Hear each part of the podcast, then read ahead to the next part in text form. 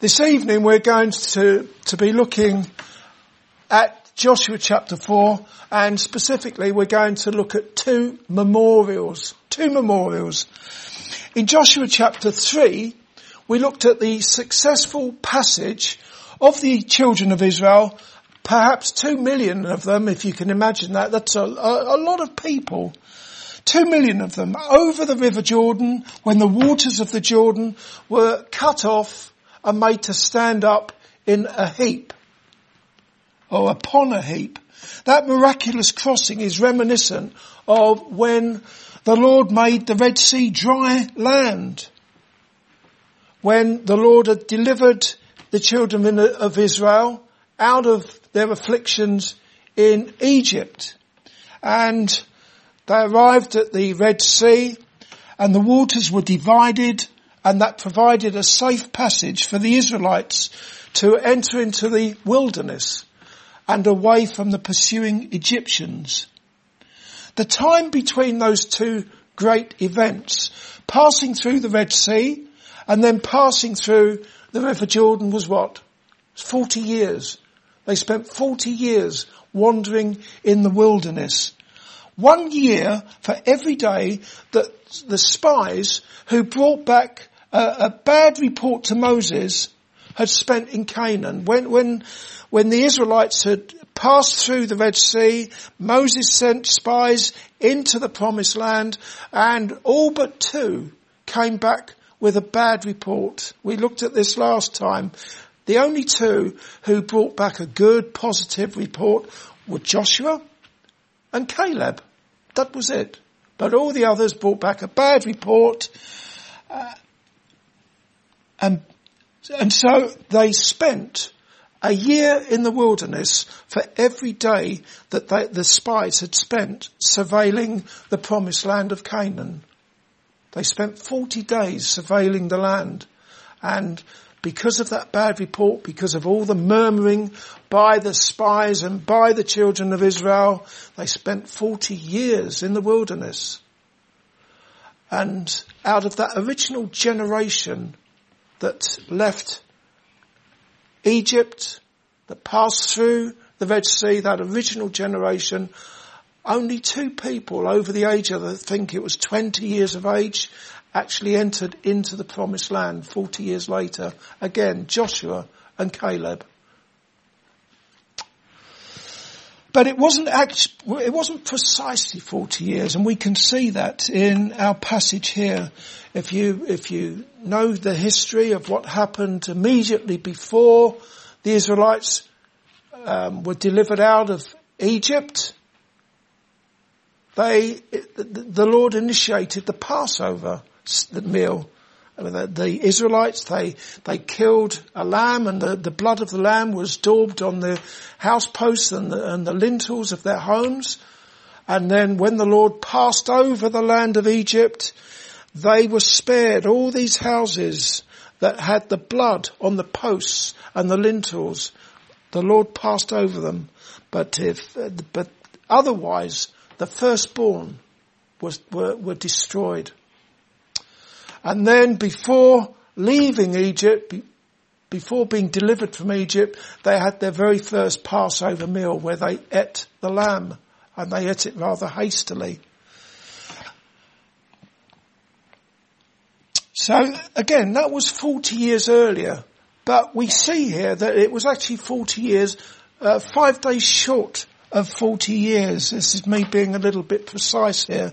It's five days short because the very first Passover, just before they were about to uh, be delivered out of Egypt, was on the 14th day of the first month. Okay. Now we see in Joshua chapter 4 and verse 19 that they finally exited the wilderness into the promised land of Canaan, not on the 14th day of the first month, but on the 10th day of the first month. So that's nearly 40 years, but it's actually five days short of 40 years. You can see it for yourselves there in verse 19. And the people came up out of Jordan on the 10th day of the first month and encamped at Gilgal. That's where they lodged when they passed through the river Jordan. That was on the tenth day of the first month, uh, near to Jericho. Chapter 4 tells us that God commanded Joshua to take 12 men, one from each of the 12 tribes, and, and Joshua instructed them to take 12 stones out of the middle of the Jordan and carry them to the first place that the Israelites were to lodge at. As I've already said, Gilgal. And that would, the stones were to be taken there and to be, uh, arranged there at Gilgal as a memorial of their passage through the River Jordan. Chapter 4 also describes how Joshua set up 12 stones. This is another 12 stones in the river itself. Once that was done, the priests were ordered to come up out of the Jordan, after which the waters returned to their place. Also, in verses 11 through to 13, uh, let's have a look at those verses. Joshua chapter 4 verses 11 to 13. It came to pass when all the people were clean, passed over, that the ark of the Lord passed over and the priests in the presence of the people. And the children of Reuben and the children of Gad and half the tribe of Manasseh passed over armed before the children of Israel as Moses spake unto them. About 40,000 prepared for war passed over before the Lord unto battle to the plains of Jericho. The tribes of Reuben, Gad, and the half tribe of Manasseh had already received their land on the east side of the river Jordan. Even so, about 40,000 of their mighty men of valor crossed over the river Jordan to help the other tribes with the battles that lie ahead. We needn't assume that those 40,000 men were the very last people to cross over the Jordan when you appreciate that the Ark of the Covenant, which denoted the presence of the Lord of the Covenant, who had cut off the waters and piled them up in a heap upon a heap, was being borne that the Lord of the, the, the, the Lord, uh, who, who was denoted by the Ark of the Covenant, that Ark of the Covenant was being carried by the priests who stood in the middle of the Jordan throughout the time that it took all those people to pass over the Jordan. Now, it's only anybody's guess how long those priests were standing there in the, in the Jordan bearing the Ark of the Covenant while, as I've already said, perhaps two million people passed over or, or crossed, crossed over the River Jordan. Probably quite a while, quite some time.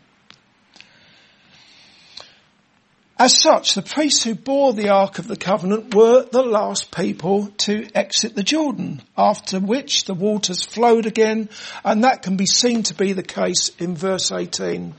Uh, what I'm trying to get through to you here is that it, it might seem as if the, the last ones that crossed over the Jordan were the, the mighty men of valor from the uh, tribes of Reuben, Gad, half tribe of Manasseh, but that clearly wasn't the case the last ones to, to leave or exit the River Jordan would have been the priests carrying the Ark of the Covenant. And again, that can be seen in verse 18.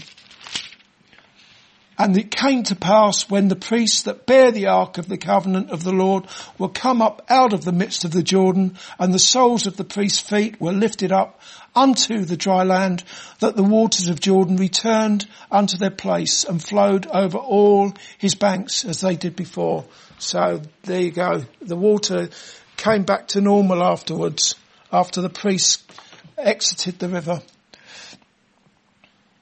Now that I've given a summary of the events of chapter four, I'd like to spend the rest of our time considering just two things two, the two memorials that were set up, namely the two, the 12 stones rather, the 12 stones that were taken out of the River Jordan and laid down as a memorial at Gilgal, but also the 12 stones that Joshua set up in the middle of the river Jordan. Two sets of 12 stones. 12 that were taken, carried on shoulders by 12 men, 12 stones, 12 men carrying them to Gilgal, and then the 12 stones that Joshua arranged in the Jordan itself. First of all, the 12 stones that were laid down as a memorial at Gilgal. Look at verses 4 through to 8 again.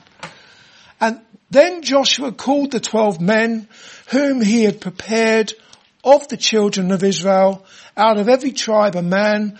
And Joshua said unto them, pass over before the ark of the Lord your God into the midst of Jordan Take ye up every man of you a stone upon his shoulder, according unto the number of the tribes of the children of Israel, that this may be a sign among you, that when your children ask their fathers in time to come, saying, What mean ye by these stones?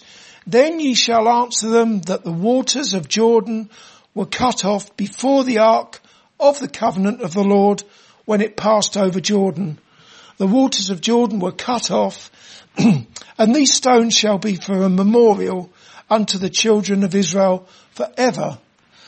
And the children of Israel did so as Joshua commanded, took up twelve stones out of the midst of Jordan, as the Lord spake unto Joshua, according to the number of the tribes of the children of Israel, and carried them over with them unto the place where they lodged and laid them down there. That was not the first time that stones were left as a memorial in the Old Testament. Uh, as a, by memorial, that means for a remembrance. For example, when the patriarch Jacob and his family departed from Haran to return to Canaan because the, fo- the forefathers uh, were actually living in Canaan long before it was, long before the children of Israel actually took possession of it as their inheritance. So when the patriarch Jacob was returning there, he'd, he'd lived for 20 years with his father-in-law in Haran and that happened 200 years before the children of Israel took possession of the land. Uh, 200 years before the events that we're considering this evening. But anyway, as Jacob, the, the patriarch Jacob was about to leave Haran to head back to um, Canaan, his father-in-law Laban said to him, now therefore come thou, let us make a covenant, I and thou, and let it be for a witness between me and thee. And Jacob took a stone and set it up for a pillar. And Jacob said unto his brethren, gather stones, and they took stones and made a heap, and they did eat there upon the heap. So you've got that memorial there at Haran before Jacob, uh, his wife's Leah and Rachel, and his family headed off back to Canaan. Throughout history, memorials have been set up, such as at the cenotaph in central London. Cenotaph, uh, it means empty tomb. And the one in London is there as a memorial to the British and Commonwealth dead of the two world wars. With regards to the 12 stones that were set up as a sign in Gilgal, near to Jericho, we're specifically told in verse 7 in what way those stones were be, to be a memorial unto the children of Israel. When asked what the stones meant, the fathers were to answer their children that the waters of Jordan were cut off before the ark of the covenant of the Lord. In that way, those stones would serve as an opportunity for fathers in Israel to educate uh, instruct their children throughout the generations to come and to tell them about God's power and His grace and His mercy when God separate the, separated the waters of the River Jordan enabling the children of Israel to cross over into the, the land of Canaan, the land of their inheritance. So those stones were set up as a memorial and gave an opportunity um, for the fathers to to instruct their children about Almighty God and His power. It might be asked if the 12 stones are still at Gilgal all these years later, because it, it says there that there'll be a memorial forever. Do we, do we imagine that those 12 stones are still there?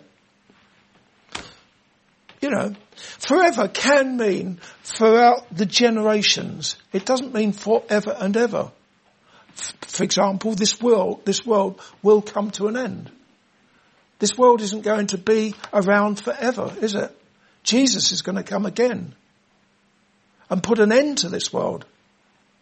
But even now, do we imagine those 12 stones are still there at um, Gilgal as a memorial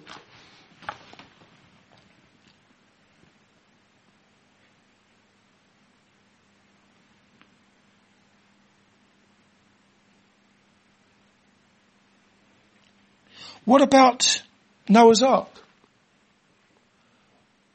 I've heard people say that uh, there's, you know, talk not for me it's nonsense about Noah's Ark still being on Mount Ararat. After all, in Genesis chapter 8 and verse 4, it is written, the ark rested in the seventh month, on the seventeenth day of the month, upon the mountains of Ararat. That's a fact, biblical truth.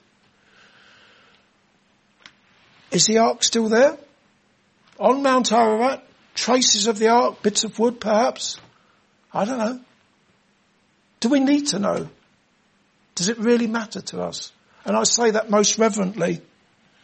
My answer to both those questions is that if the 12 stones are still at Gilgal, and if Noah's Ark is still on Mount Ararat, I don't imagine there's any traces of them in any of the museums of the world. And I don't, I, I just don't imagine that anyone has located them and uh, they, the people, that they're there for people to view in our day and age. Even so, de- details about the parting of the River Jordan and details about Noah's Ark and much more besides, including the six days of creation, are recorded and preserved for us in the scriptures. As for the blood-stained cross that the incarnate Son of God was nailed to when he was lifted up to die as the only acceptable sacrifice for sin, we don't need to find evidence of that cross somewhere. The divine record in the Bible of Jesus being nailed to a cross and being lifted up to die could not be clearer. For example, Matthew's gospel has the following record. They crucified him and parted his garments, casting lots, that it might be fulfilled which was spoken by the prophet. They parted my garments among them, and upon my vesture did they cast lots. Now from the sixth hour there was darkness over all the land unto the ninth hour. And about the ninth hour Jesus cried with a loud voice saying, Eli, Eli, lama sabachthani, which is to say, my God, my God, why hast thou forsaken me? Jesus, when he had cried again with a loud voice, yielded up the ghost. And we're not left in the dark as to why Jesus was crucified. The prophet Isaiah tells us very clearly that he was wounded for our transgressions. He was bruised for our iniquities. The chastisement of our peace was upon him. And with his stripes we are healed. All we like sheep have gone astray. We have turned every one to his own way and the Lord have laid on him the iniquity of us all. We've got this very clear record in the Bible of all these things. Uh, and yet still people, they, they demand to see evidence, don't they?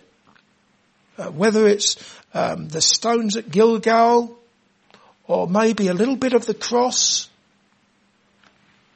As for the ark, to prove Noah's, uh, the flood in the time of Noah, show me the ark and I'll believe it. And we even have that same mentality within the church, don't we? Where people will uh, look for signs all the time. I'm talking about miraculous signs. And a church is not a church unless there's all sorts of miraculous signs. And so you have these churches that have staged healings. Even though the apostle John said at the end of his gospel concerning all the miraculous things that Jesus did, uh, not all of them, the ones that were recorded in John's gospel, these things are written that ye might believe that Jesus is the Christ, the Son of God, and that by believing you might have life through his name. We have everything we need in the scriptures, whether it's the stones at Gilgal the, as a memorial to the children of Israel, or the Noah's Ark. We've got all the details there in Genesis.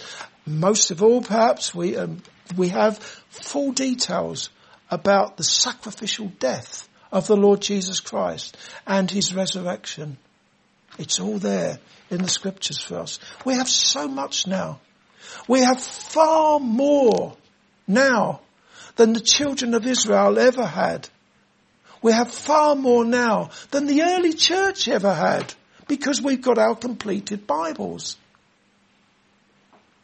Do we appreciate how much we've got with the, this is the word, this is the word of God. The infallible, inerrant word of God. It's all there for us.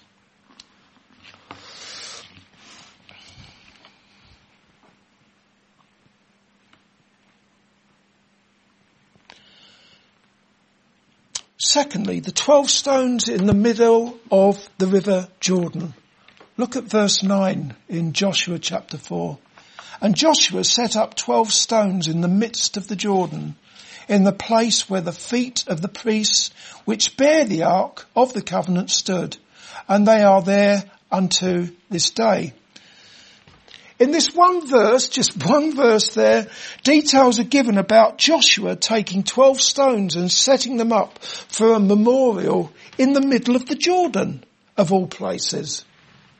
It was quite interesting, I must admit, when I was reading what the commentators had to say about verse 9. I read a few commentaries, or more than a few commentaries on verse 9. I kind of wish there'd been more, but the Holy Spirit has given us one verse to tell us about 12 stones that Joshua uh, arranged in, in the midst of the Jordan. And let me give you some examples of what I read in the commentaries and you decide for yourself. Apparently, according to some of the commentators, the stones were piled up one upon another in the Jordan, one on another, and they would have been seen at certain times when the waters were less abundant. I couldn't, I couldn't find it in verse 9, but that's what the commentator said. So they piled up high and when the, when the waters are low, they would see those stones. Also, uh, there are others who say that those passing through that part of the Jordan, presumably on a, on a ship, or a boat of some sort, would have seen the stones because the waters were clean and clear. So can you imagine that? Someone's on his boat going across the Jordan and he looks over the side and he can see the stones in the Jordan and there you go, there's a memorial again. That may have been the case May have been, I'm not saying it's not the case. Who am I to dispute what the other commentators say? Or some of them at any rate. But for me, those 12 stones that Joshua, whose name means Jesus, let's remember that. Joshua and Jesus, they're the same thing. Uh, Joshua is the Hebrew, Jesus is, comes derived from the Greek. They both mean, um, Jehovah is salvation. So, when I think of Joshua, I think of Jesus. Yeah? Now, Joshua, whose, who, whose name means Jesus, set up in the midst of the Jordan those 12 stones as a memorial, and I, I see them as being a memorial of the death of the Lord Jesus Christ and all that belonged to him. As I've already said on several occasions, Canaan, which was the inheritance of the children of Israel, the, the land that they crossed over the Jordan into, was the land of their inheritance, promised to them, promised to Abraham. That land of promise, that inheritance, Canaan, that the earthly Canaan does not correspond to your heavenly inheritance if you're a Christian. All of you whose saviour from sin is Jesus. Don't think of Canaan, that, that piece of land in the Middle East, as corresponding to heaven. After all, think about it. What lay ahead for the Israelites in Canaan were battles and bloodshed as they took possession of that God-given inheritance. Does that sound like heaven to you? It's hardly a picture of heaven, but it is a picture, it is a picture of the daily battles that you, dear Christian, have in this world of which the devil is prince. The battles that you face each and every day from your greatest enemies, sin, Satan. As a Christian, your battles are against the sinful flesh against persecution from the people of this world who oppose the gospel of Christ. As the apostle Paul said, we wrestle not against flesh and blood, but against principalities, against powers, against the rulers of darkness of this world, against spiritual wickedness in high places. That's the world that we live in, dear Christian. These are the battles that we face every day. It's not heaven, is it? For that daily battle that you have entered into, God has supplied you with defensive armour and also He's given you the sword of the Spirit, which is the Word of God. The Bible. But there was a time when you too were on the other side of the Jordan, when you hadn't crossed over the Jordan into the battleground that we're now in. You, you weren't always battling against um, principalities and powers. There was a time when you were on the other side when you too had no interest in the Saviour's blood until such time God delivered you from the power of darkness and transferred you into the kingdom of His dear Son. When you repented and when you trusted in the Lord Jesus Christ by the grace of God. So for me, and perhaps for you as well, I don't know, the 12 stones that were set up in the midst of the Jordan are a memorial of Jesus sacrificially laying down his life and also you being buried with him by baptism into his death. That like as Christ was raised up from the dead by the glory of the Father, even so you also should walk in newness of life. That newness of life in Christ that follows being buried with him by baptism into death can be seen as being marked by the 12 stones that were set up in Gilgal. That's when you're raised up to newness of life. You're in Gilgal. This is where we have our battles now. For the, for the Israelites, they, their first battle was against, uh, in Jericho and then uh, one thing after another, one kingdom after another as they took possession of their inheritance. That is a picture of us now in the world that we live in. We're in the world, we're not of the world, but we are in this world and we battle against, not against flesh and blood, but against principalities and powers. And we do so in the strength of the Lord and He has equipped us with an armour to do so and with the Holy Spirit.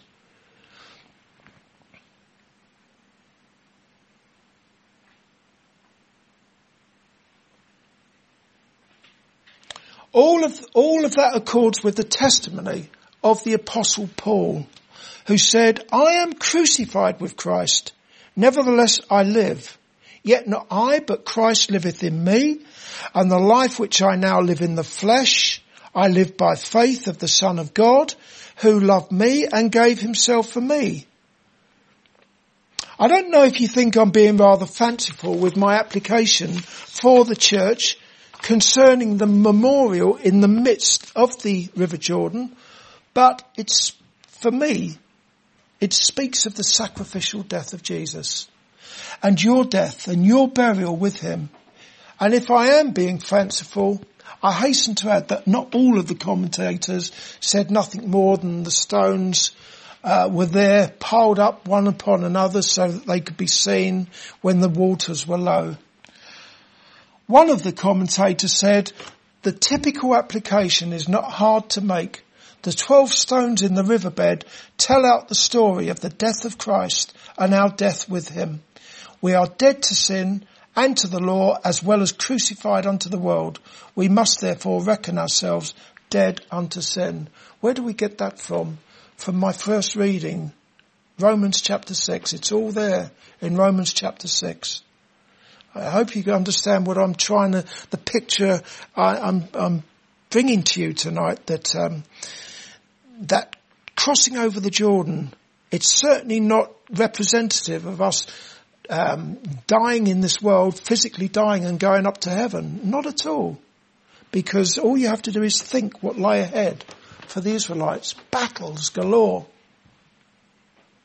So for me and for others, the River Jordan is a really good picture of being buried, crucified with Christ, being buried with Christ, and then being raised up with Christ to newness of life, everlasting life. And in his power, this is when the battles really start for us. I didn't have these battles before I became a Christian. I didn't care about anything before I became a Christian. The battles really start when you actually become a Christian by the grace of God. But His grace is sufficient for all of you to face those battles day in and day out. You're not passive, are you? Uh, and being a Christian, at least for me, it's not a walk in the park. I'm not walking on clouds or anything either. Because I'm in a Christ hating world, so are you. And we see that with the persecution of the church. And the fiery darts of Satan are never, never far away. But before that happened, we were, you and I, we were crucified with Christ. And you consider yourself dead to this world, dead to sin now, and alive in Jesus. And how wonderful that is. I'd much rather be in this situation that I'm in now than as I was before where I didn't give, I, I didn't care about anything. These things didn't concern me.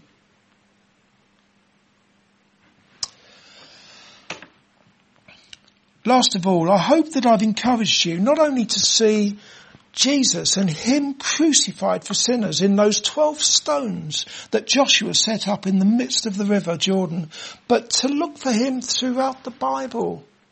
No reason why not.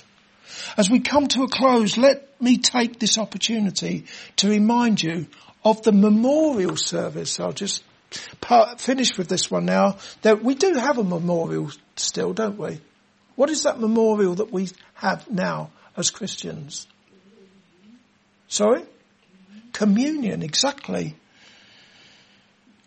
The Lord Jesus Christ has graciously given to all who have been buried with him by baptism into his death, that communion service, the Lord's Supper, which we have at this church every Sunday and about which the apostle Paul said, the Lord Jesus, the same night in which he was betrayed, took bread.